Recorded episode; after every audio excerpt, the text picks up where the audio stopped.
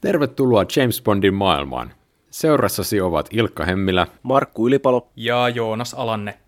Tämä on Bondaillaan podcast, ja tällä kertaa meillä vastaan tulee terroristin hyökkäys MI6 päämajaan sekä pahiksen, Bondin ja M yhteinen suhde. Onko tämä jo Skyfall? Ei. Tämä on, kun maailma ei riitä. Mä niin halusin, että sä olet sanonut, että tässä jaksossa James Bond pelastaa joulun.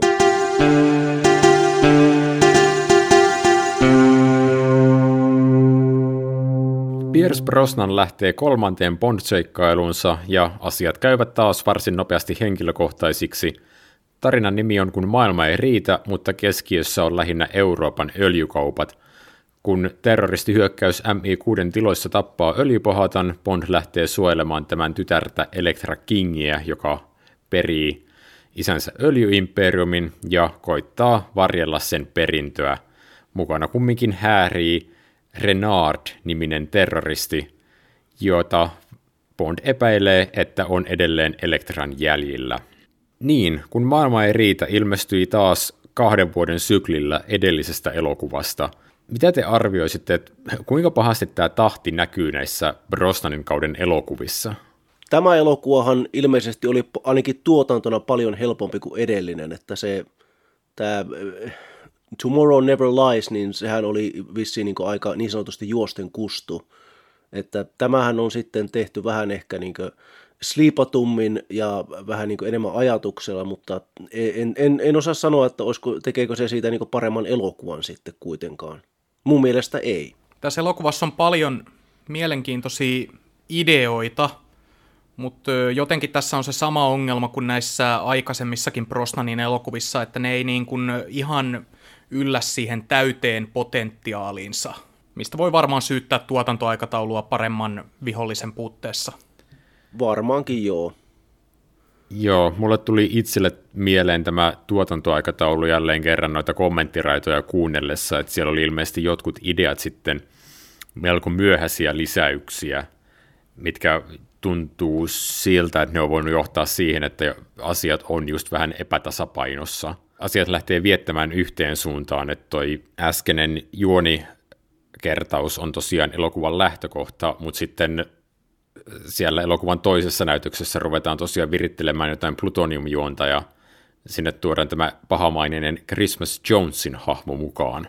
Niin tuntuu, että se kokonaisuus on vähän levällään. Mutta sitten taas toisaalta seuraavan elokuvaan käytettiin kolme vuotta ja se on vielä huonompi. Niin, niin kyllä, kyllä. Joo. Selitäpä se. No ei näitä pysty selittämään, siis kai, nämä Brosnanin kolme ekaa elokuvaa on sellaisia, mistä mä taisin aiemminkin jossain yhteydessä jo sanoa, että niistä on tiedossa kauhean epämääräiset sekoiluit kulisseissa sitä, että käsikirjoituksista on vaan laadittu uusia ja uusia vedoksia, jopa niin kuin tuotannon ollessa niin kuin aika pitkällä käynnissä, niin ainoa leffa, josta ei ole tätä tietoa, on nimenomaan Kuolema saa odottaa. Ja tästä näennäisestä ajankäytöstä ja yhtenäisyydestä huolimatta se on aivan kammottava elokuva. Mä voisin verrata näitä Brosnanin neljää Bondia ö, neljään Batman-elokuvaan, jotka tehtiin suunnilleen samoihin aikoihin. Eli ensimmäiset kaksi, ihan hyviä elokuvia. Kolmas osa, ihan ok, mutta se on jo niinku, se alkaa jo viettää sinne niinku, ö, liikaa sinne vitsin puolelle, sinne kämpin suuntaan. Ja sitten se neljäsosa, Brosnanin Bondien Batman ja Robin, niin se on vasta tulossa. Mutta tämä, kun maailma ei riitä, niin tämä on Brosnanin Batman Forever. Se on vielä ihan ok, sillä on vielä jalka siellä kovapintaisemman Ysäri-Bondin oven välissä, missä nämä aiemmat Kultainen silmä ja Huominen ei koskaan kuole oli niin kuin parhaimmillaan. Mutta se alkaa jo pikkuhiljaa luisua sinne vitsin puolelle. Mä meinasin sanoa, että tämä on Brosnanin kuuraketti, mutta eiköhän se ole kuitenkin se seuraava elokuva sitten. Sä taisit Joonas aikaisemmin sanoa meidän kesken, että tämä elokuva on Skyfallin eräänlainen esiaste. Joo, mä huomasin, että sä noterasit sen tuossa sun alkujuonnossa. Joo, se oli sen verran hyvä idea, että päätin varastaa sen.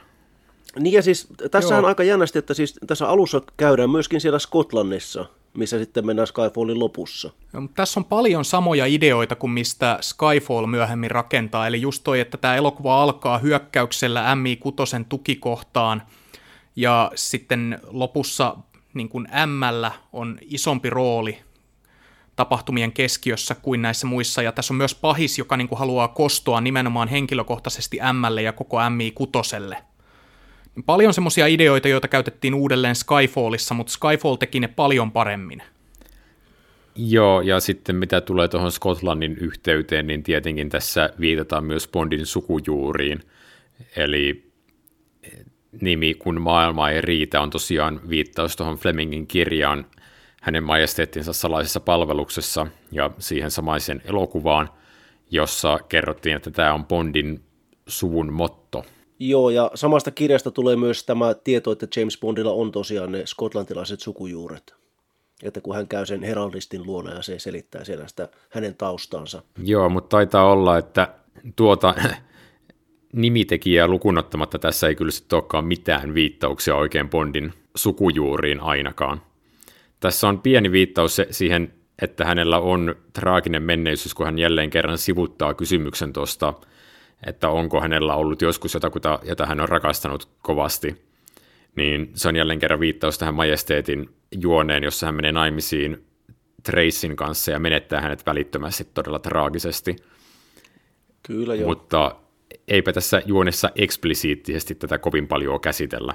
Mulla tulee vähän fiilis, että tässä on myöskin haettu tota, 007 Istanbulista fiilissä. Ei pelkästään sillä, että tämä tosiaan tapahtuu osaksi Istanbulissa, mutta että niin tehdään vähän tämmöistä, ehkä, ehkä niin kuin, ei voi sanoa, että agenttijännäriä, mutta juurikin tällaista, että, että, että yritetään ottaa vähän vakavammin tämä Bondin hahmo ja, ja se, että niin kuin, mitä tämä hänen työnsä tekee hänelle. Tämä elokuva yrittää löytää syvyyttä Bondin hahmosta – et varsinkin mitä tulee tähän Bondin suhteeseen tähän Electra Kingiin, niin siinä selvästi niin kuin yritetään rakentaa, että tässä olisi nyt niin kuin Bond vihdoin löytänyt itselleen semmoisen elämännaisen, sellaisen uuden treisin.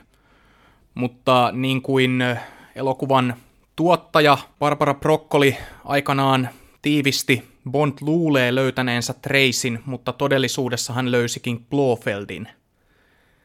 Mikä on niin kuin silleen se antaa tästä elokuvasta paljon mielekkäämmän kuvan kuin mitä se varsinaisesti menee, vaikka siis mä pidän Electra Kingin hahmosta. No siis Sophie Marceau on tämän elokuvan parasta antia ihan heittämällä, että hän varastaa kaikki kohtauksensa. Joo, eli tässähän on siis paljastuu lopulta, että Electra King on tämän koko terroristioperaation todelliset aivot. Ja niin, tässä elokuvassa on sarjan yksi harvinaisia naispahiksia. Ei kuitenkaan ensimmäinen. Ei ensimmäinen, totta. Lotte Lenia Istanbulissa on varmaankin ensimmäinen. Aika usein pidetään ensimmäisenä, koska siis Bondien nämä aiemmat naiset, niin nehän on kaikki ollut semmoisia heikkoja bimboja ja vähän tyhmiä ja tollaisia, mutta niin kuin, nyt ne niin kuin yrittää niin kuin vihdoin modernisoida tätä naiskuvaa tässä elokuvassa, vai mitä Joonas, lopeta kiusaamasta Ilkkaa. se tuntuu toistuvan elokuvasta toiseen tässä Brosnanin aikana, että joka kerta ne yrittää keksiä pyörän uudelleen ja tehdä näistä naishahmoista kerrankin vahvoja. Ja täytyy myöntää, että tässä leffassa se lopputulos on tosi pahasti kahtia jakautunut. Toisaalta meillä on Electra King ja sitten toisaalta meillä on tohtori Christmas Jones. Älä, älä sano, siis mä valmistauduin tähän podcastiin lukemalla netistä jonkun medium.com blogikirjoituksen, jossa puolustettiin Christmas Jonesin hahmoa toteamalla, että vaikka hän pukeutuukin kuin bimbo ja käyttäytyy kuin bimbo, niin hän voi silti olla ydinfyysikko, ja sä oot vaan seksistinen, kun sä niin kun luulet, että hän ei voisi tehdä sitä. Okei, okay. 28-vuotias amerikkalainen voi olla ydinfyysikko, Dennis Richards ei todellakaan voi olla ydinfyysikko.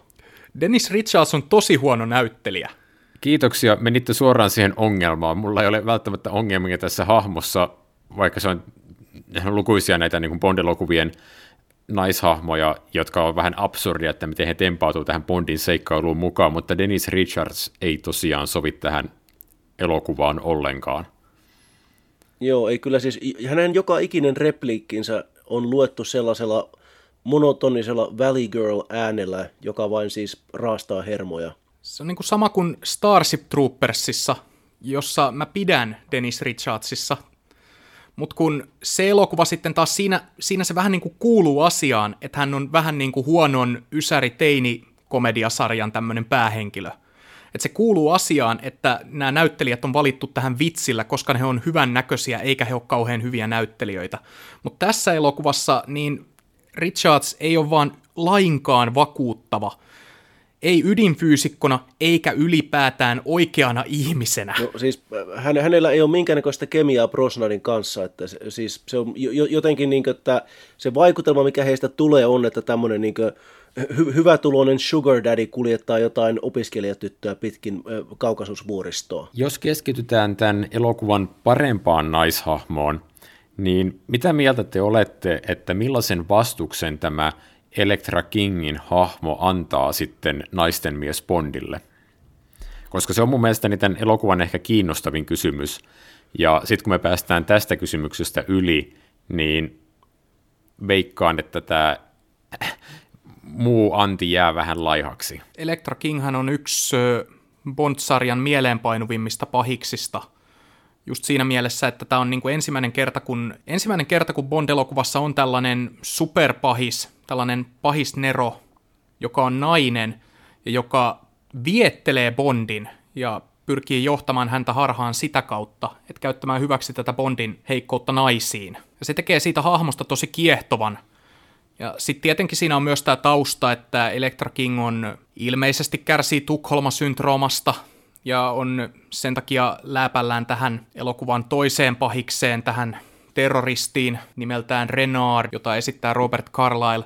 Mutta sitten taas siinäkin suhteessa se tuntuu siltä, että Elektra on oikeasti koko ajan se, joka vetelee puikoista, että Carlyle ei manipuloi häntä, vaan Elektra manipuloi Carlylea. No, no, no siis e- Elektrahan on siis mestarillinen manipuloija, että hän manipuloi Bondia, hän manipuloi Renardia ja hän manipuloi myöskin Ämmää. Että hän saa kaikki nämä kolme niin vuorollaan tekemään jotain, mitä hän itse haluaa. Ja hän, hän tekee sen niin todella taitavasti, että jopa siinä vaiheessa, kun James Bond alkaa epäillä Elektraa, niin vielä silloinkin Elektra on niin sen tilanteen niin sanotusti herrana, että hän pystyy manipuloimaan e, e, esimerkiksi ämmää, ja että hän, hän, saa, hän saa ämmän tulemaan todella tyhmästi sinne niin paikan päälle henkilökohtaisesti ja houkuttelee tämän ansaan käyttää niin hyväkseen sitä M tuntemaa syyllisyyttä. Ja, ja sitten hän myös niin samaan aikaan hän manipuloi Renardia koko ajan. Ja, ja niin tavallaan siis Renard ymmärtää sen. Että Renard tietää, että häntä niin vedetään kuin pässiä narussa. Ja hän, hän, tavalla, hän tykkää siitä. Hän antautuu Elektran manipuloitavaksi. Joo, ja siinä varmasti vaikuttaa se, että hän tietää, että hänen aikansa on tulossa lopuilleen – Eli Renardin jippo Bond-pahiksena on se, että hänen päässään on luoti, jonka on ampunut sinne yksi entinen 00-agentti M käskystä, ja sen sijaan, että se hänen aivoissaan oleva luoti olisi tappanut hänet, niin se on vaan jäänyt sinne hengailemaan ja porautuu pikkuhiljaa syvemmälle niin, että se tekee hänestä kaiken aikaa vahvemman, koska se tappaa esimerkiksi hänen tuntoaistejaan, niin että hän ei tunne kipua. Ja joo, ei lähdetä pohtimaan, miten tämä lääketieteellisesti toimii, mutta sehän on se koukku, että millä perusteella Renard antaa just tulla viedyksi kuin pässiä narusta, niin kuin itse äsken sanoit. Ennen kuin mennään pidemmälle, niin tuntuuko teistäkin, että Christopher Nolan on nähnyt tämän leffan ennen kuin hän alkoi tekemään Dark Knight Rises-elokuvaa? Joo. Joo, koska mulla vain tuli koko ajan siis äh, niin tämä Miranda Tate ja Bane tästä mieleen. Joo, onhan se samanlainen kuvio. Ja just toi twistikin on sama, että paljastuu, että tämä Renard ei olekaan oikeasti se tyyppi tämän kaiken juonen takana, vaan se onkin oikeasti tämä nainen, johon meidän päähenkilöllämme on ollut suhde. Niin, niin. Kaunis ranskatar manipuloi kaljua terroristia, ja sitten samaan aikaan tämä meidän päähenkilö on, yrittää siinä niin jotenkin päästä niskan päälle. Mun mielestäni toi on aika kaukaa haettu teoria, siis missään kohtaa Christopher Nolan ei ole tuonut ilmi, että hän välittäisi millään tavalla Bond-sarjasta. Mm, no totta, kyllä, hyvä pointti, hyvä pointti. Musta tuntuu, että toi teidän ironia ei avaudu välttämättä kuuntelijalle. Mutta hyvä, että sä totesit, että se on ironiaa. niin, niin. Jo- Joonas on meidän audience surrogate. En mä tiedä, meidän huumori menee multakin välillä vähän yli hilseen. Mutta joo, tosiaan siinä on, toi on ihan kiinnostava huomiomarkku, että mä en ollut edes tullut ajatelleeksi tota. Mä näin vaan ne selkeät Skyfall-yhteydet, mutta onhan toikin aika selkeä, kun se niinku purkaa osiksi. No kun siis Skyfallista puuttuu kokonaan romanssi, niin se, sillä, niin kuin, sillä se musta vähän, vähän tuntuu niin vähän hankalammalta nähdä se sitten. Että kun Skyfallishan ei varsinaisesti ole edes Bond-tyttöä, että se on niin kuin, tavallaan Mllä on siinä se rooli, että hän on niin kuin, se naispääosa. Mutta ehkä meidän täytyy käsitellä Skyfallia sitten, kun me tullaan siihen, että meillä on nyt tämä ei niin kovin hyvä elokuva nyt käsiteltävän. Tämä on elokuva, mistä mä melkein itse asiassa haluan pitää, koska tämä jippo, mitä se nimenomaan tekee Bondin ja Electra Kingin kanssa, on, se ei mene ihan täyteen potentiaalinsa, mutta se tuo tosi kivan lisän Bondin ja leffan pahiksen väliseen suhteeseen, sellaista, mitä ei ole aikaisemmin ollut. Et, kyllä tämä Elektra jää pahishahmona mulle huomattavasti paremmin mieleen kuin tämä Renard, joka aloittaa elokuvan varsinaisena konnana, ja että katsojalle uskotellaan, että tämä on tämä ää, pahis, mutta musta tuntuu, että Robert Carlyle on tässä jotenkin ohjattu vähän liian vakavana draamanäyttelijänä. Ja että vaikka häneltä on niin kuin helppo lukea sellaisia niin kuin tunteita, että hänen kasvoiltaan, että miten tämän kaverin pääkopassa liikkuu, niin sitten loppupeleissä hän ei Bond-konnana kovin muistettava. Että se on se kaljutyyppi, jolla on luoti päässä. Hmm. Kyllä. Se on hirveä sääli, koska siis Robert Carlyle on todella hieno näyttelijä. Ja etenkin juuri psykopaatin rooleissa ja niin pahisten rooleissa hän on tehnyt ihan ikimuistosta jälkeä. Että, että oli to, tosiaan Beckby Trainspottingissa ja esitti myöhemmin Hitleriä. Carlyle on oikeasti hyvin niin vakava draamanäyttelijä. Ihan siinä, missä niin joku vaikka Javier Bardem Skyfallissa, mutta että sitten niin Carlyle ei pääse oikeastaan revittelemään tässä roolissa kertaakaan. Että kaikki ne mehevät konnan juonittelut ja monologit on annettu kaikki sitten Sophie Marceaulle. Ja hän kyllä sitten käyttää sen tilaisuuden hyvin hyväkseen. Voisiko se johtua myös siitä, että kun tässä elokuvassa on kaksi pahista, että ne syövät toisiltaan sitä tilaa ja toinen jää vääjäämättä toisen varjoon. Ja sitten kun tämä elokuva menee ainakin mun mielestä vähän nurinkuriseksi lopussa, että – tämä Elektra kuolee ennen Renardia, että Renard on se viimeinen este, jonka yli Bondin täytyy päästä, niin se menee mun mielestä jotenkin väärinpäin, että sen pitäisi olla nimenomaan Elektra, jonka kuolema on se kliimaksi ja jonka voittaminen on se tarinan kohokohta.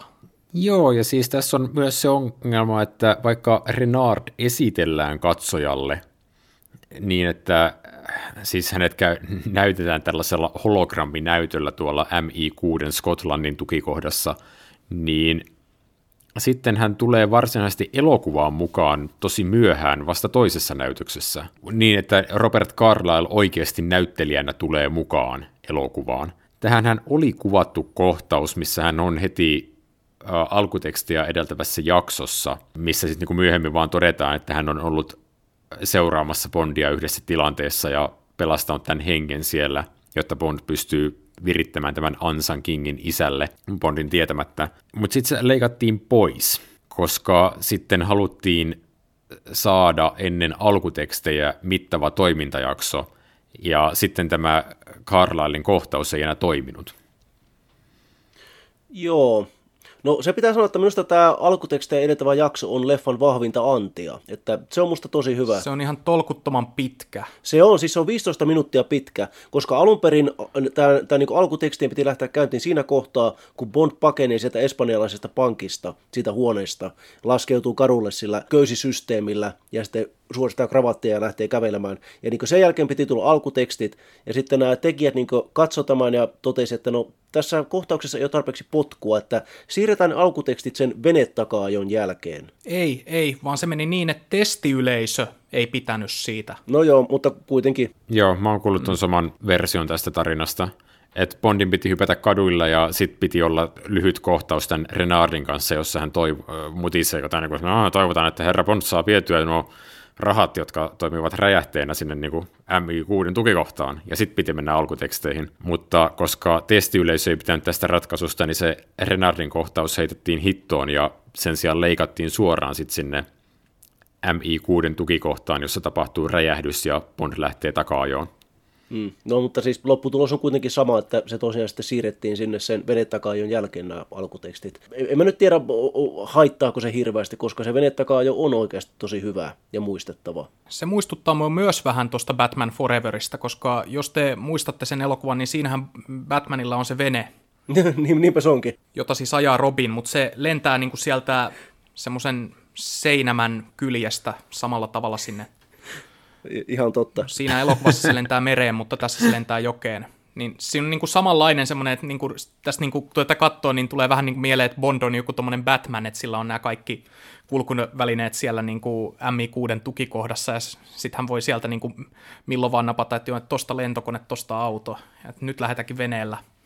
Saadaan taas uusia leluja kauppoihin, vaikka tästä ei taidettu tehdä leluja, mutta siitä olisi voinut, koska MI6 tukikohta, niin siitä saisi semmoisen himo linnakkeen lapsille ja sieltä kyljestä pomppaa vene ja sitten sieltä pääsee autolla ajamaan ulos ja sitten siellä katolla on vaikka joku helikopteri, jota Bond saa myös käyttää. Siis ymmärrättekö te, mitä mä ajan takaa? Että se on vähän niin kuin lelumainen juttu, että sillä on semmoinen vene Joo, joo, joo, kyllä. Joo, joo, joo. Mä näen välittömästi, kun sä mainitsit helikopterin, jolla Bond voi lähteä liikkeelle, niin tässä pystyy myymään sellaista lisäosaa, jossa on Blofeld pyörätuolissa ja savupiippuja. Kyllä. Niin, mutta ymmärrättekö te mun idean, että se tuntuu niin kuin tosi semmoiselta leluntekijän idealta, että siellä MI6 tukikohdassa on tuommoinen venevalkama vielä, mistä Bond voi lähteä tällä veneellä milloin vaan. Kyllä, kyllä, totta. Siis tota, me ei olla aikaisemmin mainittu sitä, mutta että aikaisemmista Bond-leffoista, niin siis 60-luvulta lähtien, niistä, niistähän tehtiin tämmöisiä oheistuotteita, leluja ja palapelejä. Että esimerkiksi näiden, näiden Bondin autojen pienosmallit oli, oli silloin niin tosi kysyttyä tavaraa. Ja James Bondista tehtiin muutama tämmöinen niin action-figuuri, mutta minusta ne ei ollut niin varsinaisesti sidoksissa mihinkään tiettyyn elokuvaan. Että ne oli semmoisia, mitä pystyi myymään, niin tuli sitten pallosalma tai vaikka sitten niin toi Timantit ovat ikuisia. Että kyllähän niin Bondia tuotteistettiin niin silloin 60-luvulla jopa enemmän kuin nykyään. Että eihän niin nykyään ei voi tosiaan kuvitella, että jostakin Brosnanista tai Craigista tehtäisiin joku tämmöinen action-figuuri, mitä heilutella menemään. Mutta että ehkä sitten niin ennen vanhaan Bondit oli leimallisemmin lasten elokuvia, tai ei nyt lasten elokuvia, mutta niin perheviihdettä. No siis silloin kun mä oon ollut lapsi, niin mulla on ollut, kun maailma ei riitä elokuvaan liittyvä tämmöinen leikkipistooli. Se siis näytti ihan oikealta Walterilta, että siinä on että semmoinen niin kuin koko musta, ja siinä on kyljessä vaan toi kultaisella kirjasimella kirjoitettu 007. Joo. Se oli siis joo. nallipyssy ja se näytti ihan oikealta pistoolilta, että se oli semmoinen musta ja näin, niin ei semmoisiakaan enää tietenkään voi valmistaa eikä myydä lapsille, mutta et mm. kuitenkin niin kuin, että on jäänyt mieleen, että se oli ihan aidon pistoolin näköinen ja kokonen. Joo, mulla, mulla tulee nyt mieleen, kun mainitsit, niin mulla taisi olla joku niistä autoista – joku se, semmoinen niin ihan niin Matchbox-auto, niin joskus hämärässä e, menneisyydessä. Mä en muista yhtään, että mistä leffosta se olisi voinut olla, mutta että... Sanoitko sä Markku hetki sitten, että nykyään Bond-leffoja ei ole brändätty kauheasti? Mä yritin sanoa, että tämmöistä niin lapsille suunnattua oheistuotetta ei ole kauheasti. Sanoin väärin, anteeksi. Hyvä tuoda tämä tarkennus tässä esille, koska muuten mä ottaisin tuosta lausunnosta kiinni viimeistään seuraavassa elokuvassa.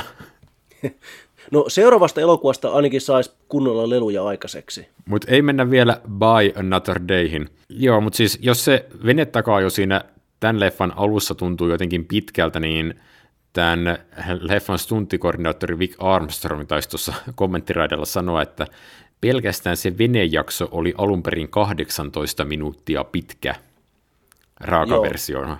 Joo. Et siinä oli ilmeisesti sitten niin kaiken maailman jippoja vielä kaupan päälle verrattuna nykyiseen, mitä siinä on, että siinähän nykyään on kaiken maailman torpedoja, vedetään jotain toi laiturin pätkää kumoon ja bondajaa hetken aikaa kuivalla maallakin. Ja... Joo, ja yhdessä vaiheessa se niin vene pärskäyttää vettä jotenkin liikennepoliisien päälle, koska se on aina hauskaa. Ja siitä tulee vahvasti mieleen muorileffat. Eikä unohdeta sitä, että yhdessä kohtaa se pystyy myös sukeltamaan. Mm, mm. Sitten nähdään, kun Bond siellä veden alla suoristaa kravattia, mikä on tietenkin hauska näky, mikä oli ilmeisesti Brosnanin heitto vaan siinä tilanteessa. Mm, mm. Joo, se, minusta se sukelluskohtaus on, on leikattu vähän oudon näköisesti, että me ei varsinaisesti niin nähdä sitä venettä sukeltamassa, eikä myöskään niin tulemassa veden alta ylös. Että mä, mä niin mietin, että onkohan siinä jotenkin niin peitellään vähän sitä, että niin ihan kaikki efektit ei ole toiminut siinä, siinä tilanteessa.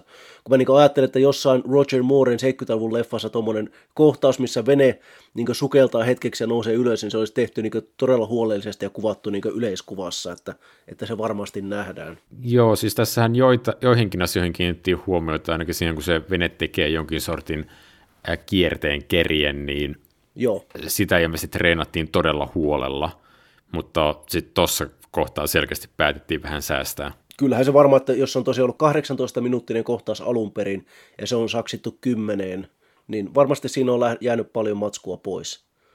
Mutta että, niin kuin sanoin, niin mä tykkään siitä kohtauksesta ja se niin kuin huipentuu tosi mukavasti sitten tähän Millennium Dome-rakennuksen kylkeen, mihin tämä tyttö ja sitten Bond päätyy. Ja sitten jostain syystä yritetään paeta kuuma ilmapallolla ja niin, niin kuin siinä tulee tämä spektaakkelimainen räjähdys, ja, ja sitten se päättyy siihen, että Bond saa viime hetkellä jostakin narunpätkästä kiinni ja pelastaa henkensä. Ja mä tykkäsin oikeastaan siitä, että sitten siinähän niin näytetään, että Bondin olkapää sitten revähtää siinä aika pahasti. Ja että, se, ja, ja että siihen niin palataan elokuvan aikana. Tietenkin sitten ihan lopussa niin se ei, se ei enää ole siinä. Niin kuin, että sitten Bond, Bond on ihan hyvässä kunnossa ja pystyy tappelemaan, vetämään turpaa ja ampumaan konekiväärillä mutta että, niin kuin se, että tosiaan se on se ensimmäinen asia, mikä Renard tekee, että I don't think you can shoulder the responsibility, ja sitten puristaa sitä olkapäästä. Koska Bond-elokuva ja puujalkavitsit. Tuli mieleen tuosta, että kun tosiaan Robert Carlyle esittää pahista, ja äh, hänen niin näitä yksiä isoja rooleja oli tuossa Trainspotting-elokuvassa, missä niin sen elokuvan juttu oli, että ne hahmot heittää James Bond-triviaa jatkuvasti. Siinä olisi melkein niin pitänyt Carlylein esittäytyä Bondille Begbien tyyliä vetää sitä tuopilanaamaan. Where's Connery, ja cunt? Mulla edelleenkin harmittaa se, että Robert Carlyle tosiaan hukataan tässä elokuvassa, että hän on vaan tämmöinen henchman. Joo, mutta miten tämä on tulkittavissa, tämä elokuva kokonaisuutena?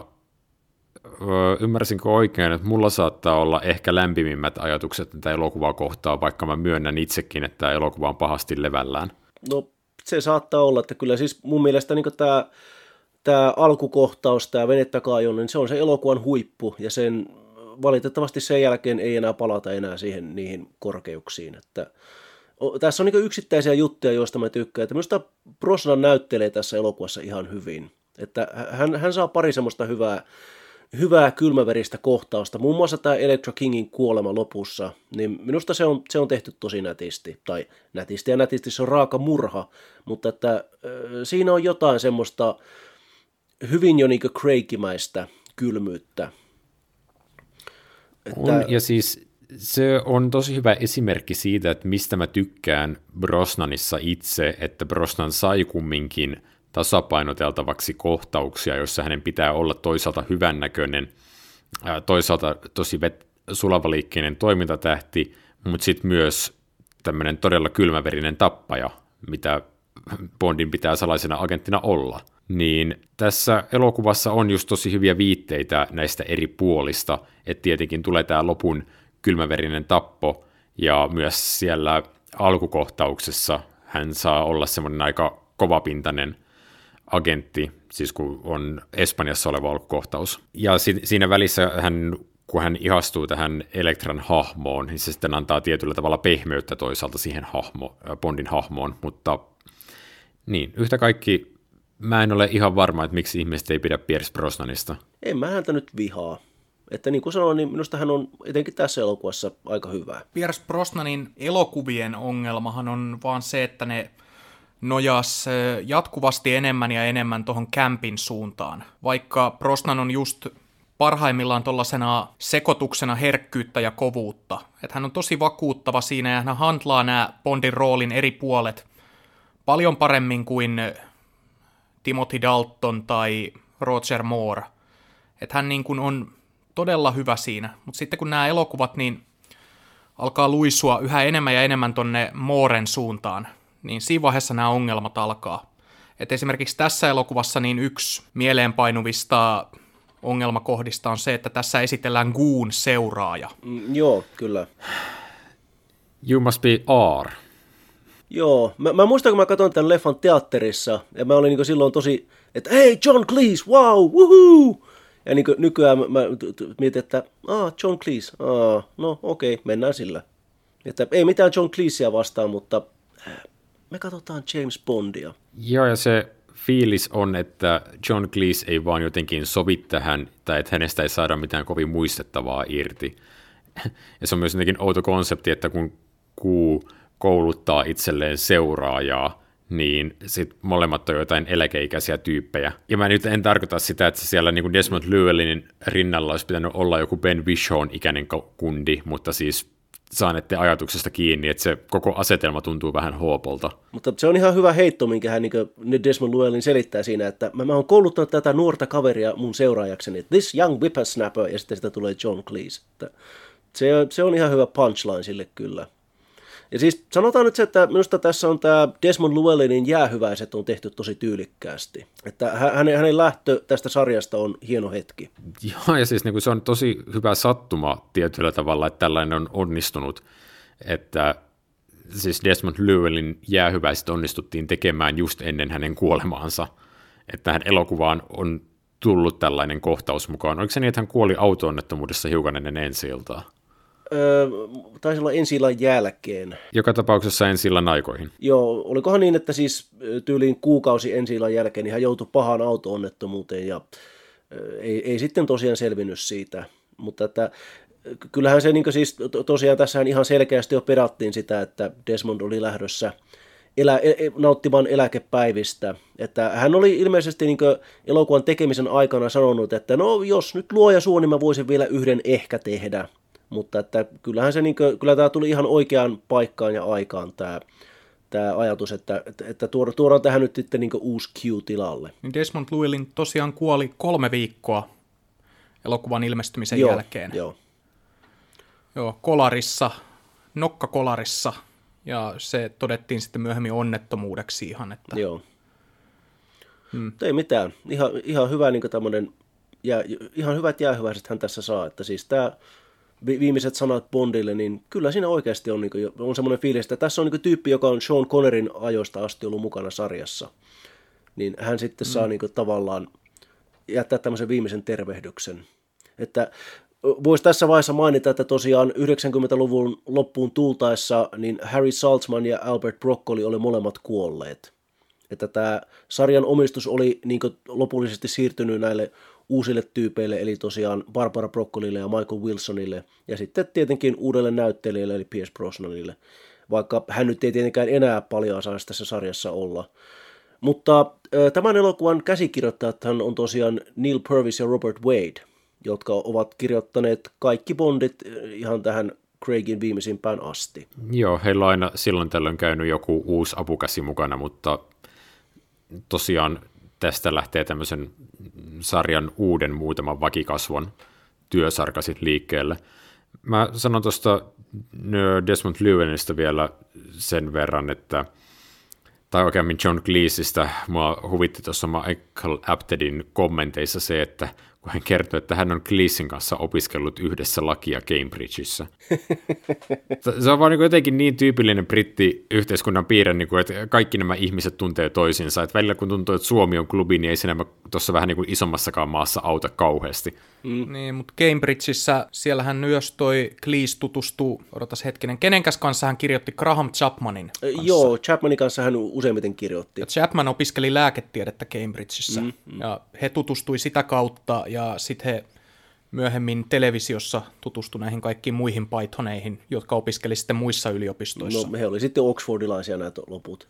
Joo, joo. Mutta joo, totta. Ihan... Joo, mutta tosiaan, kun Desmond Llewellyn poistuu tästä elokuvasta, niin siinä on kyllä semmoista aikakauden loppuhetkeä.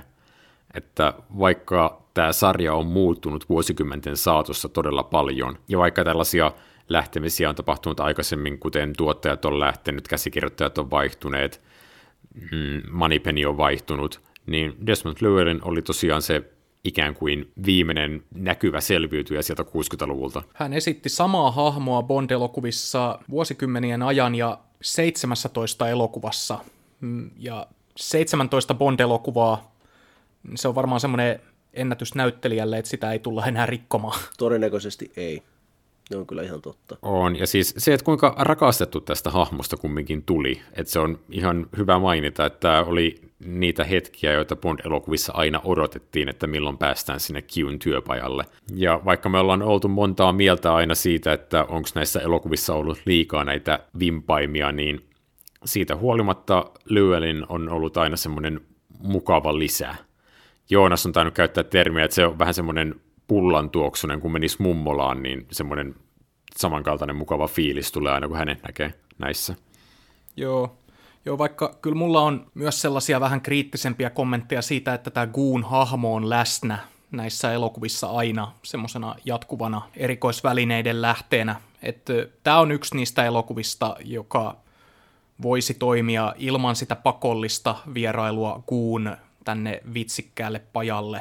Roger Mooren elokuvat ehkä hyötyi siitä, mutta niiden sävy oli paljon kevyempi, kun sitten taas jossain Timothy Daltonin lupatappaa elokuvassa ne oli Goon kaikki kohtaukset oli ihan täysin irrallaan koko muusta elokuvasta. Mm.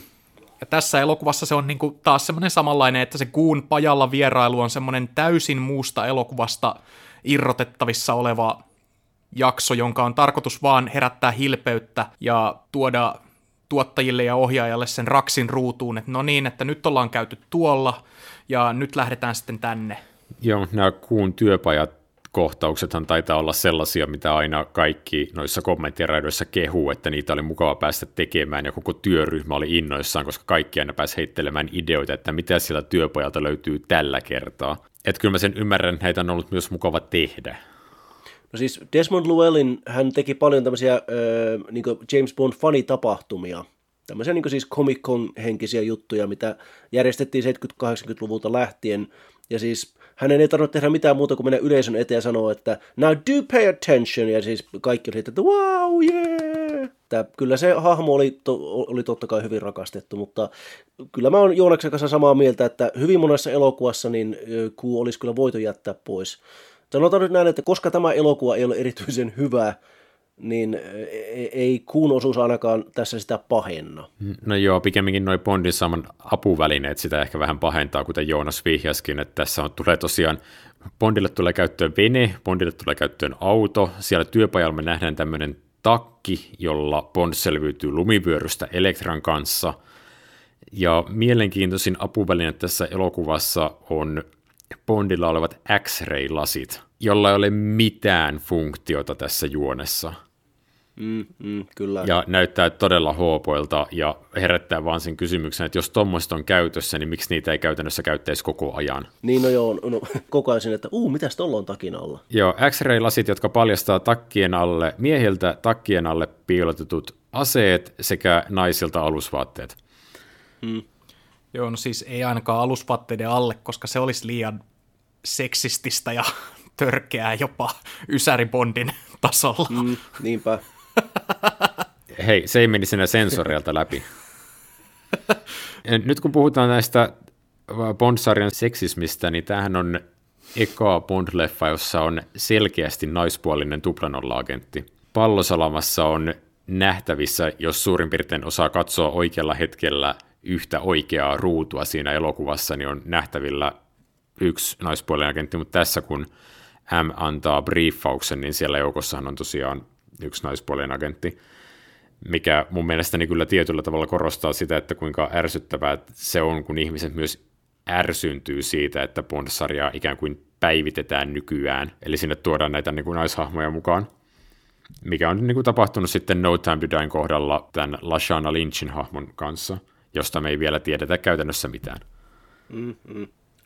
Niin no, no kun puhutaan seksismistä, niin tässä on tosiaan kohtaus, jossa Bond pääsee näistä niin lääketieteellisistä kokeista läpi viettelemällä hänen ö, tämän lääkärinsä. Me, totta kai se on tapahtunut ennenkin, mutta että, tällä kertaa tohtorin nimi on tohtori Molly Warmflash. Eh. Niin, niin. Joo, ja häntä esittää Serena Scott Thomas, eli Kirsten Scott Thomasin tytär. Olisikohan sisko? Onko sisko peräti? Anteeksi. He, he on aika samanikäisiä. Joo, no mutta kuitenkin. Me ei olla muuten kertaakaan vielä mainittu se, että Moneypennin näyttelijän nimi on Samantha Bond. Tää, nyt se on sitten mainittu. Nyt, nyt meidän ei tarvitse mainita sitä enää, mennä eteenpäin. Mä ajattelin, että voitaisiin käydä keskustelu siitä, että minkä takia tämä uusi Moneypenny ei taaskaan jää meidän mieleen millään tavalla, niin me ollaan menty kolmanteen hänen elokuvansa ilman, että meillä olisi muistettu mainita häntä. No on hänellä tässä niin tämmöinen semimuistettava kohtaus, ehkä vääristä syistä, kun tämä tohtori Warm Flash, hehe, käy sanomassa Mlle, että Bond on täysin työkuntoinen, ja sitten raportissa hän kehuu Bondin staminaa, ja sitten Moneypenny on, että you bitch. Ja se, että niin kuin, mm, tällaista pientä niin työpaikka sitcom-komediaa tähän väliin, että sitähän tämä Bond-sarja juuri kaipaakin. Niin mun piti aikaisemmin sanoa se, että kun Ilkka kysyi, että mitä mieltä me ollaan tästä elokuvasta ylipäänsä, niin äh, mun täytyy sanoa, että siis tässä elokuvassa, niin nämä, tässä niin sitä venetakaa ja lukunottamatta, niin nämä toimintakohtaukset ei ole kyllä kovin muistettavia.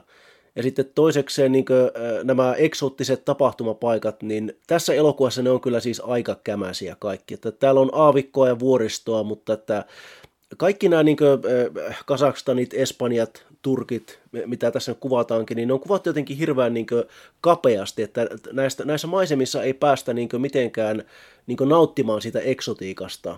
Että tämä on, tämä on jotenkin niin hirveän ahdas elokuva. Että tässä niin ollaan Azerbaidžanissa ja ylipäänsä Kaukasuksen vuoristossa, ja sitten niin kuin, niitä, niitä lokaatioita ei käytetä. Että siis tämä, kaikki sisätilat näyttää studiolta, koska ne on studioita. Ja siis niin kaikki ulkokuvat on hyvin hetkellisiä, lukunottamatta sitä laskettelukohtausta, mikä on taas kerran vähän irrallinen ehkä. Mulla oli toi sama huomio tästä elokuvasta, että tämä ei tunnu isolta. Mä pidän tästä niin kuin toimintakohtauksesta, mitä tulee myöhemminkin, mutta tästä puuttuu joku Bond-maisuus. Ja nimenomaan kun tässä käydään Istanbulissa, niin sä jotenkin odottaisit, että kun mennään Istanbuliin, niin ensimmäinen asia, mikä me nähdään, on joku mm, hieno panoraamakuva tai muu laajakuva kaupungista, jossa Hagia Sofia tai joku muu vastaava kuuluisa monumentti on isossa roolissa. Ja se on asia, mikä esimerkiksi tehdään Skyfallissa – ja se on lokaatio, mitä esimerkiksi käytetään sitten tuossa 007 Istanbulissa leffassa. Ja tässä leffassa, kun käydään Istanbulissa, niin sitä ei melkein voisi arvata. Niinpä, siinä on niin yksi kuva, missä nämä Renardin tyypit nousee niin veneestä, ja siinä taustalla näkyy just Hagia Sofia ja niin hieno auringonlasku, ja that's it, ei, muuta ei ole. Että sitten, sitten niin mennään sinne sinne Sophie Marceau palatsiin sisälle, sitten ollaan sukellusveneessä sukeltamassa. Venelaiset ku- kuvat tehtiin taas kerran Pahamalla, tuotanto pääsi Pahaman lomalle. Mutta joo, kuten sanottua, siis niin tämä tuntuu hirveän pieneltä elokuvalta. Ja tota, semmoinen, mitä nämä Neil Purvis ja Robert Wade sanoivat, että he olivat siis tosiaan aika nuoria kavereita, kun he alkoivat kirjoittamaan James Bondia, että he olivat kolmissa kymmenissä – tota, he sanoivat, että heille oli niin selitetty, että James Bond menee elokuvissa aina eteenpäin.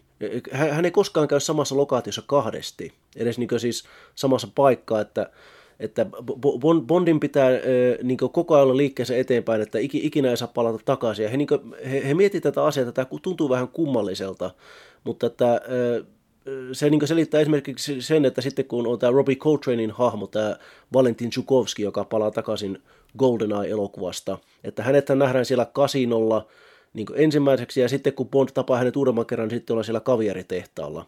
Että Bond ei niin mene takaisin sinne kasinolle, missä Chukovski voisi olettaa olevan, koska elokuvan täytyy mennä koko ajan eteenpäin. Ja siis nyt, nyt kun sitä alkaa miettimään, niin se kyllä, se kyllä tosiaan pätee tosi moneen Bond-elokuvaan, että tästä ma- matkustamista tulee tämmöistä itsetarkoituksellista eteenpäin menemistä ja niin kuin ruksitaan, että nyt pitää käydä Brasiliassa ja pitää käydä Riossa ja ties missä. Joo, mutta tällä kertaa siitä ei tosiaan saada mitään eksottista lisäarvoa irti. Ei kyllä. Että tosiaan sitä Istanbulia ei näytetä. Azerbaidsanista näytetään pari öljykenttää, mikä on myös jotenkin aika outo valinta. Ja Kazakstanissa käydään keskellä aavikkoa, mikä taidettiin kuvata siis loppupeleissä Espanjassa kuin mikäkin spagettilänkkäri. Joo, tosiaan me, me, me tota, Joonaksen kanssa joskus aikaisemmin puhuttiin vähän tästä, että kun Dennis Richardson siinä Kazakstan kohtauksessa tosiaan niissä Lara Croft-tamineissa, että no olisiko Kazakstanissa oikeasti noin lämmintä, no onhan se aavikkovaltio, voi siellä ollakin, mutta että se kohtaus tosiaan kuvattiin hyvin lämpimästi Espanjassa, että se on, siellä on totta kai täysin perusteltua, että ydinfyysikko näyttää siltä, että hän on niin menossa Baywatchin koekuvauksiin. Hmm.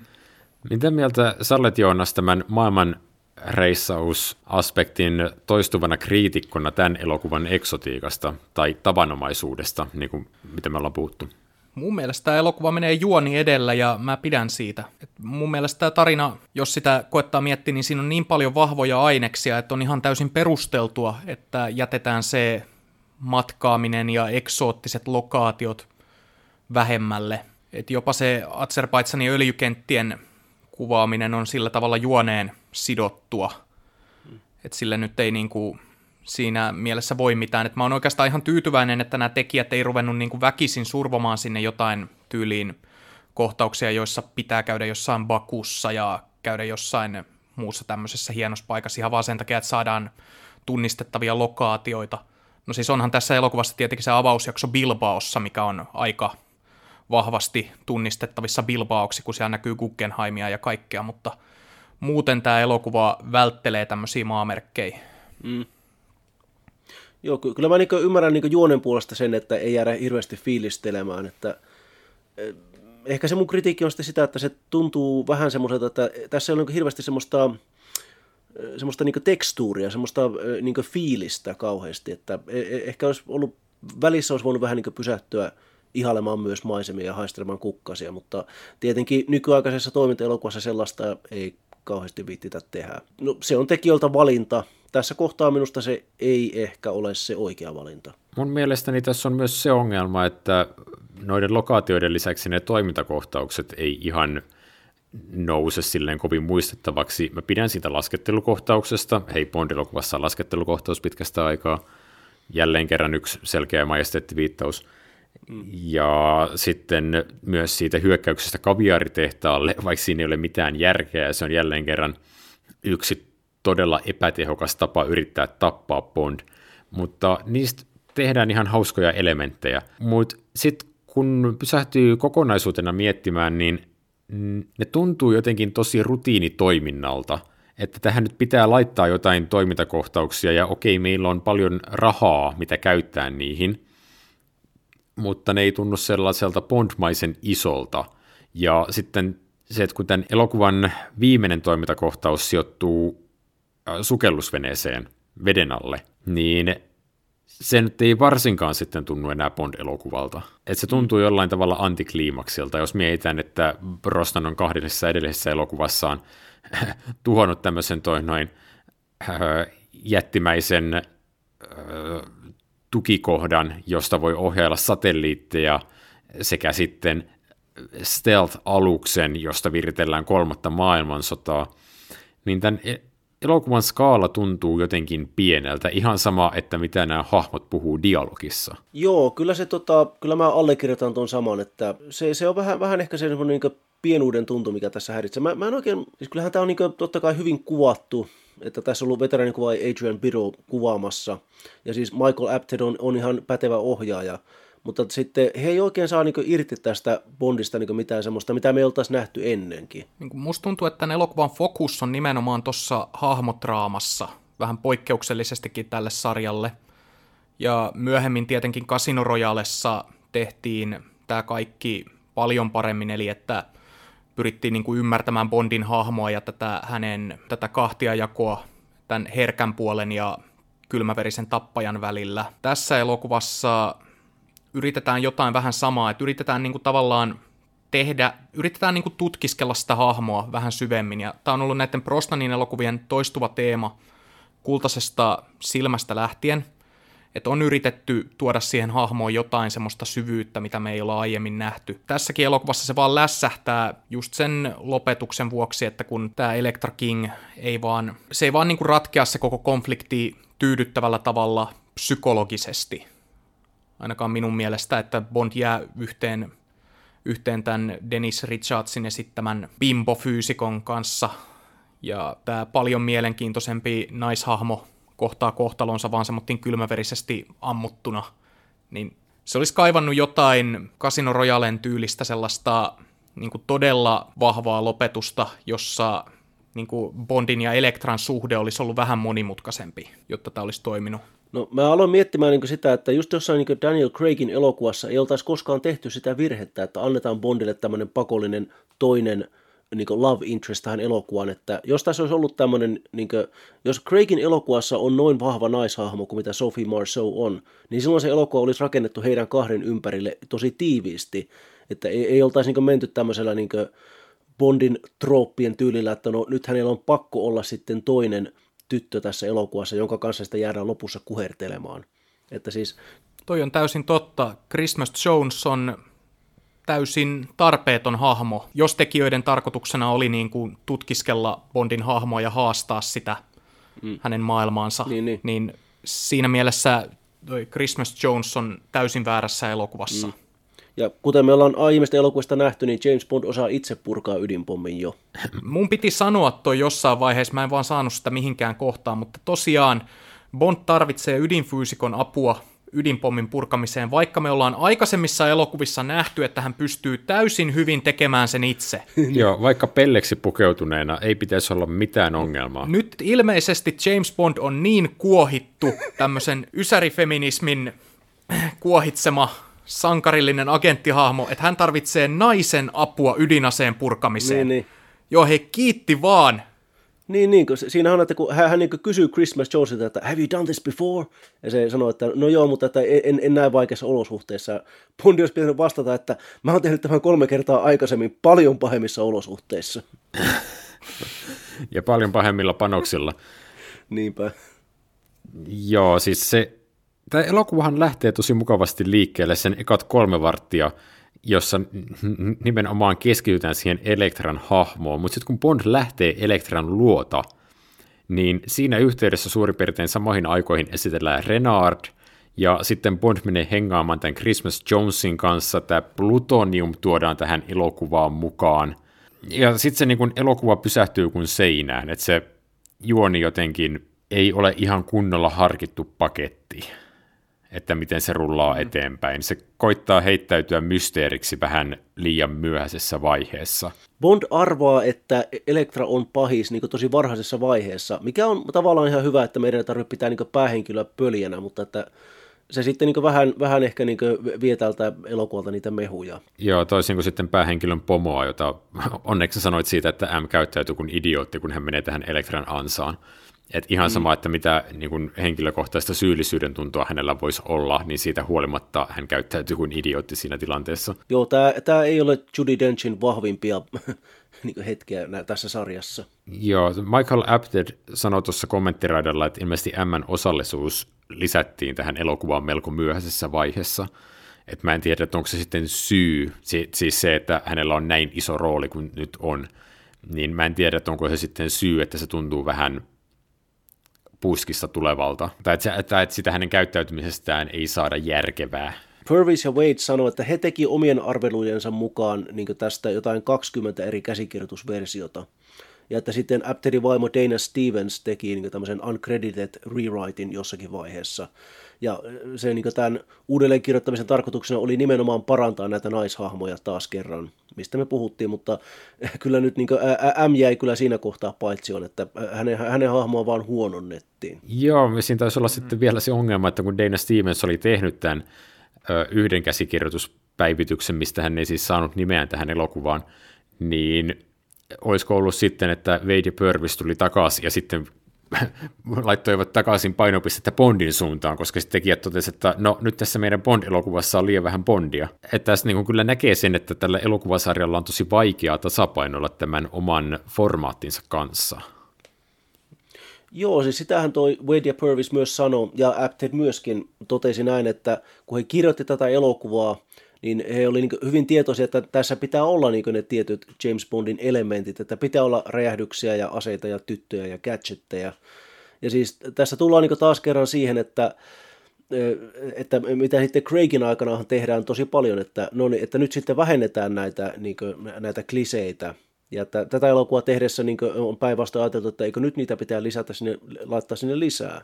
Niin vähän niin kuin spektressä. Niin, niin että, että jotenkin tuntuu, että se on ehkä ollut niin Brosnanin aikakaudella hyvin tämmöinen perustavaa laatua oleva virhe, minkä hän on tehnyt joka kerta.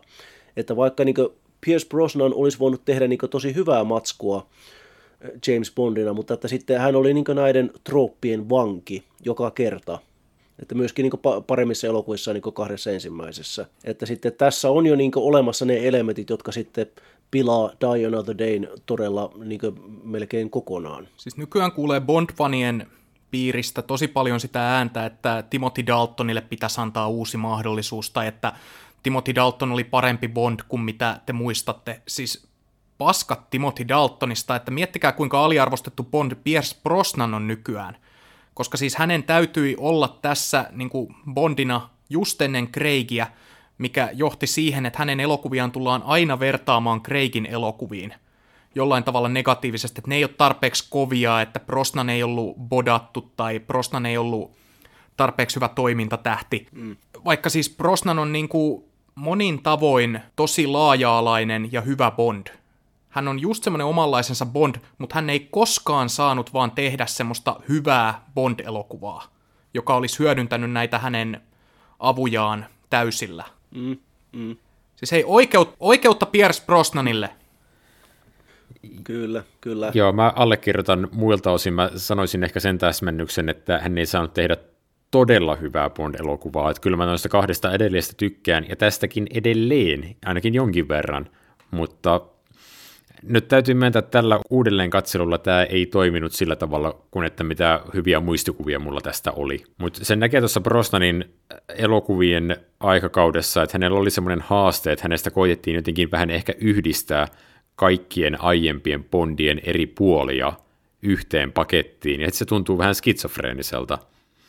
Että siellä on just tätä Mooren aikakauden gadgetteja kaikkialle ja letkeyttä ja one-linereita ja vitsikkyyttä ja sulavaa hymyä, mutta sitten siellä on myös semmoista leisempin herkkyyttä, Daltonin kovuutta ja Connerin charmia, mitä on vaan ko- koetettu puskea kaikki yhteen ja samaan hahmoon. Ja sitten saattaa kokonaisuutena näyttää vähän skitsofreeniselta. Hmm. Vaikka mä itse pidän todella paljon siitä, että miten Brosnan tasapainoilee näiden eri puolien välillä. Mun mielestäni hän on tähän rooliin hyvä näyttelijä. Joo, että ne ongelmat alkaa oikeastaan tässä elokuvassa jo näkyä ja sitten tuossa seuraavassa elokuvassa, johon me mennään ensi jakson, ensi jakson aikana, niin siinä kohtaahan tämä hahmo on niin kuin luisunut jo ihan liikaa siihen Mooren suuntaan, että se tasapainoilu ei enää onnistu, vaan tämä, tässä elokuvassa se vaaka alkaa huojumaan ja seuraavassa elokuvassa se kellahtaa ihan väärään suuntaan. Mm, mm, kyllä. Mikä on tosiaan outo asia sanoa, kun muistetaan se, että niin siis t- tähän elokuvaan tuli jälleen kerran uusi ohjaaja Michael Apted, josta me ei ole vielä juuri puhuttu. Niin tällä kertaa Bond-leffaa tekemään tosiaan hommattiin tämmöinen draamaohjaaja, jonka tunnetuimmat aiemmat elokuvat taisi olla Sumuisten vuorten korillat ja sitten toi kaivosmiehen tytär. Ja Apted itse niin kuin on, sanoi tuossa kommenttiraidalla, että tuottajat tietoisesti halusivat keskittyä hahmoihin. Ja kyllä sen tuosta Elektran hahmosta esimerkiksi näkee, mutta sitten kun pohtii tätä niin kuin laajempaa kakofoniaa, mikä tässä pyörii, niin mielenkiintoinen kommentti. Mutta siis Apted itse sanoi, että kun tässä oli kumminkin niin paljon tätä vanhaa konkaritekijä polvea mukana, esimerkiksi Vic Armstrong taas niin kuin vastaamassa toimintakohtauksista, niin hän tunsi olonsa luottavaiseksi sen suhteen, että hän uskalsi lähteä tekemään toimintaelokuvaa. Ja ei hän nyt huonoa jälkeä tee, mutta ei erityisen muistettavaakaan. Hmm. Joo, tässä on tosiaan tulee näitä sarjan veteraania taas vähän takaisin, että muun muassa Peter Lamont, joka tosiaan 97 voitti Oscarin Titanikin lavasteista, niin tulee takaisin lavastamaan tätä elokuvaa. Ja sitten tässä on Arthur Wooster Second Unit ohjaajana, tyyppi, joka aloitti jo 70-luvun Bondeissa tosiaan on, on, on niin näitä tuttuja turvallisia kasvoja, että, että tavallaan niin aina kun niin sarjan ohjaaja on vaihtunut, niin kuitenkin silloin on sitten mukana tämmöisiä tekijöitä, että, e, e, jotka, jotka niin mukana muissa elokuvissa, että ehkä sen takia ne näyttää sitten hyvin paljon samanlaisilta, huolimatta siitä, että ohjaaja vaihtuu. Kyllä niin tässäkin tämä Apterin ohjaus on aika persoonatonta, että en, en mä olisi muistanut, kuka tämän elokuvan ohjaa, jos, jos mä en olisi katsonut sitä taustatiedosta. Että eihän niin hirveästi eroa niin edellisen elokuvan Roger Spottiswoodista. Mm. Toi elokuvan tietyistä aspekteista mä haluan nostaa vielä musiikin esille. Sehän on semmoinen, mitä me yleensäkin Joo. käydään läpi. Mut, ja mä haluan erityisesti nostaa sen esille tämän tunnuspiisin takia. Mä en Garbage-yhtyeestä ihan kauheasti välitä – mutta mä tykkään tästä tunnarista. Se on sun häpeäs.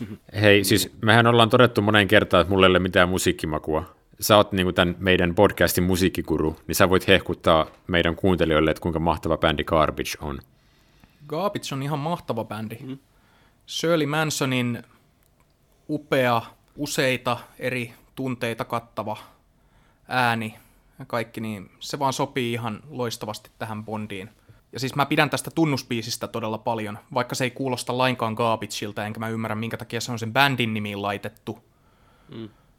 Tai no siis onhan se bändi ollut mukana tekemässä tätä, ja tässä on myös tämä David Arnold, tämä Bond-elokuvien vakisäveltäjä, niin tämä oli ensimmäinen Bond-tunnari, jonka tekemisessä hän oli mukana. Tuossa edellisessä elokuvassa hän ei siihen Sheryl Crown kappaleeseen osallistunut, mutta tämän tekemiseen hän osallistui aktiivisesti.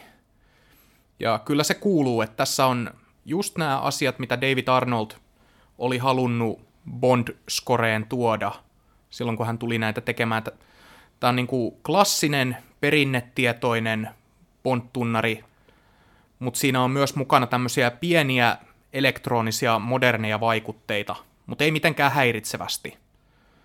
Että tämä sopii tämän sarjan kaanoniin hyvin, ja mä pidän tästä aika paljon, vaikka se ei kuulosta Gaabitsilta. Joo, kyllä mäkin tykkään tästä tunnarista, ja kyllä mä niin sanoisin, että tosiaan kun siinä tunnarissa on niitä klassisia vivahteita, mitä sä mainitsit, ja musta niin tässä soundtrackissa on samaten semmoista niin hyvää, vähän semmoista, niin kuin, semmoista jopa niin John Barrymaista vibaa.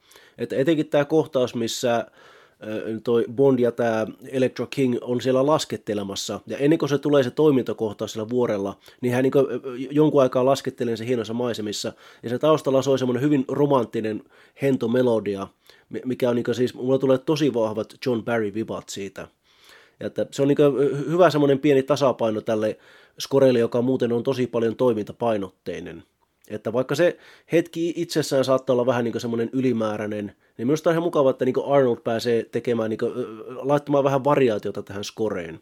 Että hän pääsee tekemään myös semmoista niin romanttisempia tunnelmia ilman, että se kuulostaa liian tökeröltä tai imelältä. Hmm. Ja Ilkkahan varmaan haluaa tuosta tunnuspiisistä vielä, että mä mainitsen tämän asian, että kun Shirley Mansonille tuli tosiaan pieniä epäilyksiä tästä, että hän on, hän on skotlantilainen ja hän niin kuin, rakastaa tietenkin Bond-elokuvia, niin hän oli innoissaan, kun hän pääsi laulamaan tämän tunnuskappaleen, mutta sitten hänellä heräsi epäilykset, että voiko siitä tulla hyvää, että kun ei hänellä ole yhtään samanlainen ääni kuin Shirley Bassillä, ja niin kuin, että, voi, että, niin kuin, että mitäköhän tästäkin tulee ja hänen ystävänsä totesivat, että aina, ainakaan sä et voi olla yhtä huono kuin ahaa. Mä en muista, että tapahtuuko toi Mansonille vai Sheryl Crowley? Mansonille. Sä sanoit viime jaksossa, että tapahtui Sheryl Crowley ja mä korjasin sua. Okei, okay, tämä selvä. Kiitoksia kuittauksesta. Mutta siis mä, kuten mielestäni yritin sanoa tuossa pari minuuttia sitten, niin mä myös tykkään tästä tunnarista. Te puitte sen sävelpuolen, mutta jottei mene liikaa toistoksi, niin mä nostan vielä sen sanat esille, koska ihan kauheasti ei ole kumminkaan näitäkään Bond-tunnereita, jotka kerrotaan selkeästi pahiksen näkökulmasta. Ja mun mielestäni se tuo tosi hyvän lisän tähän biisiin, ja se, että Manson on myös sen takia tosi hyvä tulkitsemaan sitä. Mutta mä pidän myös David Arnoldin skoresta tässä muutenkin. Markku nosti just ton laskettelukohtauksen esiin. Ja sitten siinä on se tosi yksinkertainen pomminpurkauskohtaus siellä öljyputken sisällä. Ja mä muistan sen musiikin, mikä siinä pyörii niin lapsuudesta. Se on vain jäänyt mieleen. Vaikka se saattaa olla semmoinen todella niin kuin simppeli ysäri-jännäri-kohtaus ja, ja sen mukainen musiikki, niin mä jotenkin vaan muistan sen. Siinä on hyvä vire. Ja hyvä vire tässä skoressa siis laajemminkin.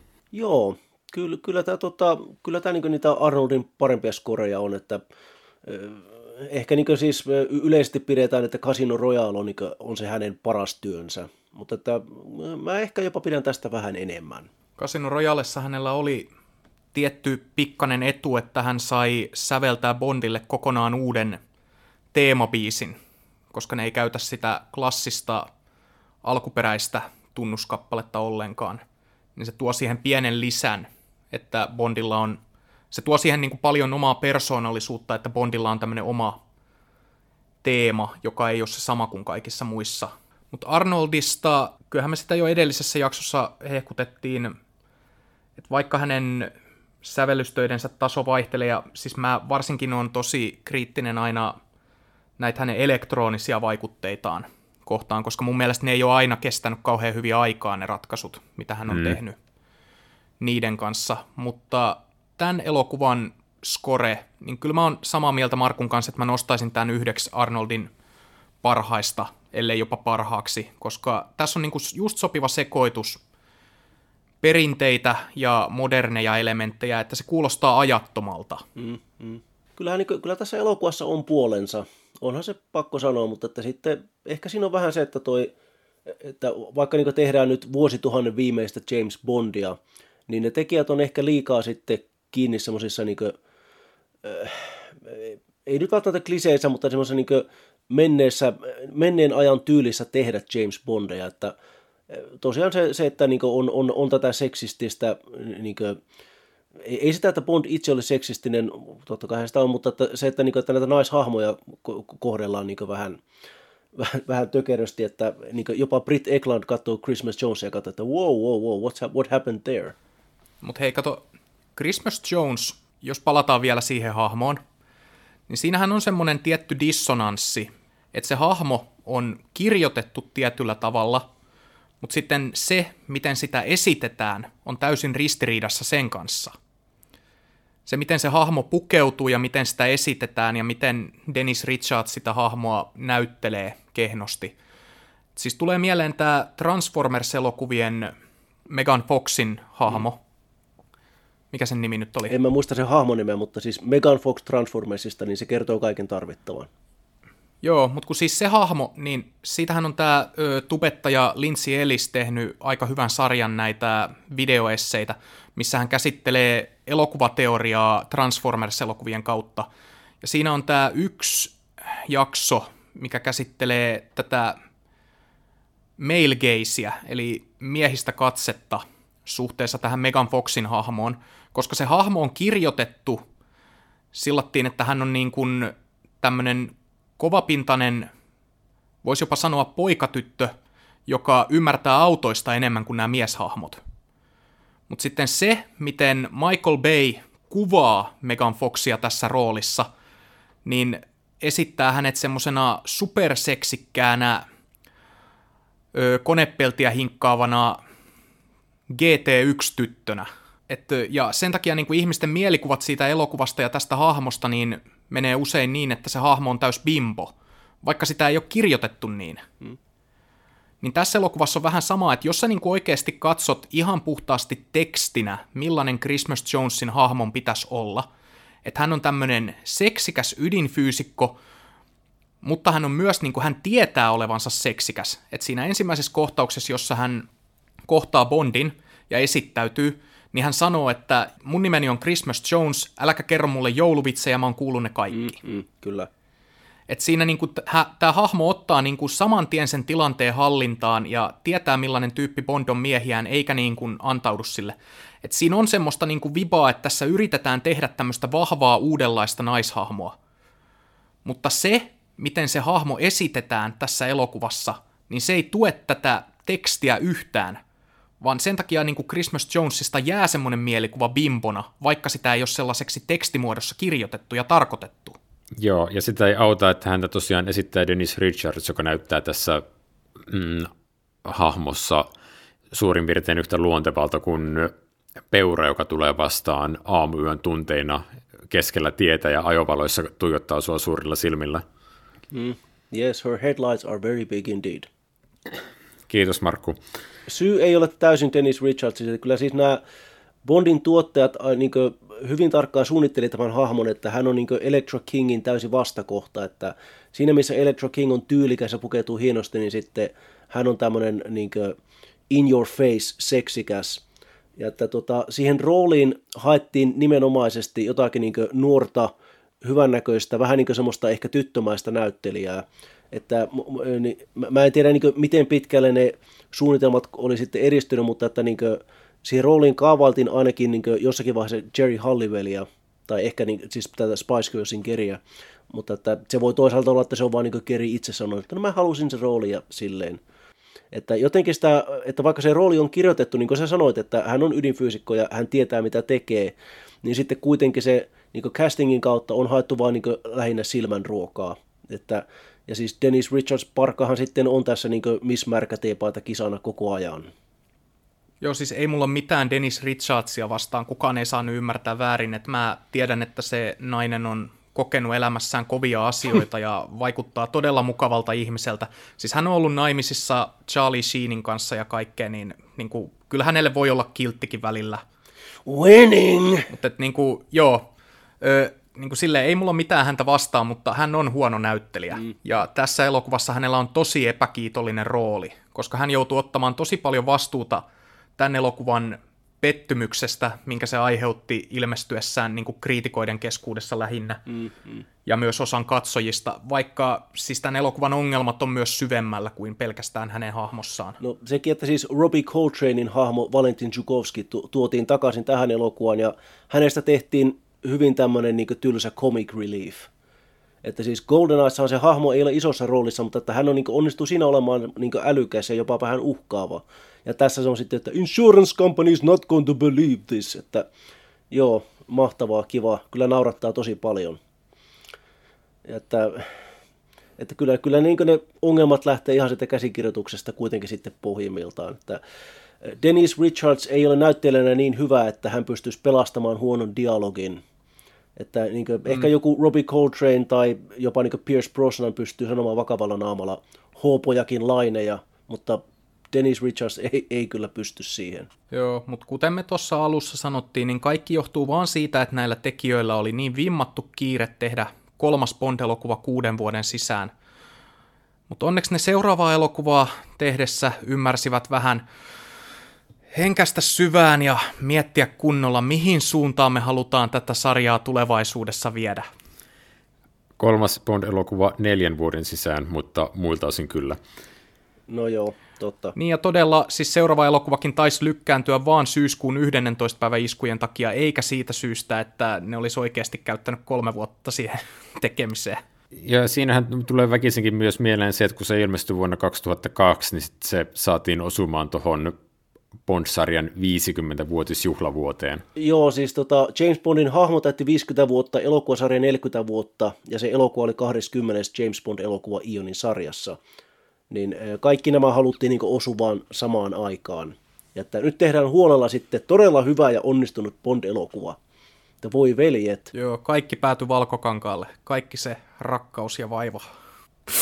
Mm, kun me puhutaan nyt tästä kuolemassa odottaesta tällä tavalla pahalla tavalla, että siihen sitten niin kuin meni paljon aikaa ja siitä tuli todella hyvä, niin mitäköhän mieltä me ollaan, kun me päästään vihdoin ja viimein näkemään No Time to Die? niin, niin. Jossa meni tosiaan se todella tuskaisen kaupan, että sitä edes lähdettiin tekemään, ja nyt se on vaan viivästynyt monta kertaa. Joo, voitaisiin ehkä tähän väliin sanoa siis se, että kun me lähdettiin tekemään tätä podcastia keväällä 2020, niin sen leffan piti ilmestyä marraskuussa. No, tätä jaksoa nauhoittaessa se leffa on juuri lykätty seuraavaan kevääseen. Tämän hetken ö, tässä 2020 kuuntelijoille tiedoksi tästä syystä johtuen myös vähän muutetaan tämän ohjelman tahtia, eli jaksoja on tullut tähän asti suurin piirtein yksi per viikko, niin mennään vasta edes tahdilla joka toinen viikko. Joo, siis todellisen elämän tapahtumat vaikuttaa tähän meidän sarjan tekemiseen myös, niin kuin ne vaikuttaa myös James Bondin tekemiseen. Mehän puhuttiin viime jaksossa siitä, että Austin Powers-leffat alkoi alko tulemaan kanssa tässä Ysärin loppupuolella. Että 97 ilmestyi ensimmäinen Austin Powers-leffa yhtä aikaa, tai ei, ei yhtä aikaa, mutta samana vuonna Bondin kanssa. Ja sattui niin, että Austin Powersin jatko-osa ilmestyi sitten samana vuonna tämän elokuvan kanssa. Yeah, baby, yeah! Niin, Tämä elokuvan Austin Powers 2 nimihän on Austin Powers The Spy Who Shagged Me. Ja Ion, joka siis periaatteessa niin kuin, he tykkäsivät Austin Powersista ja nauruvat niille elokuville, mutta että sitten tämä Austin Powers 2 nimi oli heille ongelma, koska se on selvä parodia The Spy Who Loved Me elokuvasta. Ja hetken aikaa niin kuin, tämä MGM ja sitten tämä Austin Powersin tuottaja New Line Cinema kävi keskustelua siitä, että voiko he käyttää tätä The Spy Who Shagged Me nimeä. Ja he päätyivät sitten semmoisen ratkaisuun, että, että he saavat käyttää sitä Bondilta varastettua nimeä, jos kun maailman riitä elokuvan traileri pyörii joka Austin Powersin niin jokaisen filmikopion edellä. ja tähän suostuttiin. Eli he tekivät tämmöisen niin symbioottisen ratkaisun, että ei, ei taistella keskenään, vaan ollaan yhteistyössä. Mä en ole ihan varma, onko tuo ratkaisu kunniaksi varsinaisesti Bondille. Okei, okay, sanotaan, että se olisi ollut vielä pahempi, jos Austin Powersin traileri olisi pyörinyt tämän edessä. No joo, totta kyllä. Joo. Ja e, ennen kuin lopetetaan, niin pitää mainita, että myöskin Kevin McClory oli taas sitten juonittelemassa tämän elokuvan teon aikana. Eli Kevin McClory suunnitteli elokuvaa Warhead 2000, eli kun hänellä oli ne saatanan pallosalman oikeudet edelleenkin handussa, niin hän yritti sitten tehdä taas tämmöistä niin epävirallista James Bond-elokuvaa, ja tällä kertaa hän sai ison studion kiinnostumaan, eli Columbia Pictures, eli Sony Pictures, niin lähti hänelle niin viekkuun tähän elokuvan suunnitteluun. Ja se oli niin kuin, tota, esituotannossa heillä kaksi vuotta. Esituotannossa tarkoittaa tässä tapauksessa sitä, että he niin yritti kehitellä käsikirjoitusta, ja Ion sitten totta kai vei heidät taas kerran raastupaan, ja 99, kun, tota, tämä, kun maailma ei riitä tuli ensi iltaan, niin joku tämmöinen kalifornialainen oikeusistuin niin antoi tämmöisen, mm, ei niin lopullisen päätöksen, mutta että niin totesi, että todennäköisesti jos tämä menee oikeuteen asti, niin Ion tulee voittamaan. Joten Kevin McClory sitten niin joutui vetäytymään tästä Warhead 2000-hankkeesta, mutta Sony Pictures, niin heillä jäi tämmöinen pieni Bondin nälkä päälle. Ja sehän sitten tulevaisuudessa realisoituu, kuten me nykyään tiedetään. Mutta eiköhän siinä ollut tämä elokuva käsiteltynä. Joo. Oliko teillä vielä jotain, mitä te haluatte tästä leffasta lausua? Ei. No, minä muistan sen puoli tuntia nauhoitusten jälkeen. No, tämä on ihan ok. Joo, eiköhän tämä elokuva ollut tässä. Tämä on elokuva, jossa on hyviä elementtejä, mutta ei valitettavasti kokonaisuutena kovin hyvä. Musta tuntuu, että mä oon sanonut on vähintäänkin joka toista Bond-leffasta, joka me ollaan käsitelty. Mutta ei voi mitään. Pierce Brosnanin aikakautta on vielä yksi elokuva jäljellä, ja hän palaa vetämään tuplanolla hommat loppuun elokuvassa Kuolema ei koskaan kuole. Okei, toi oli hyvä. Ei oikeasti.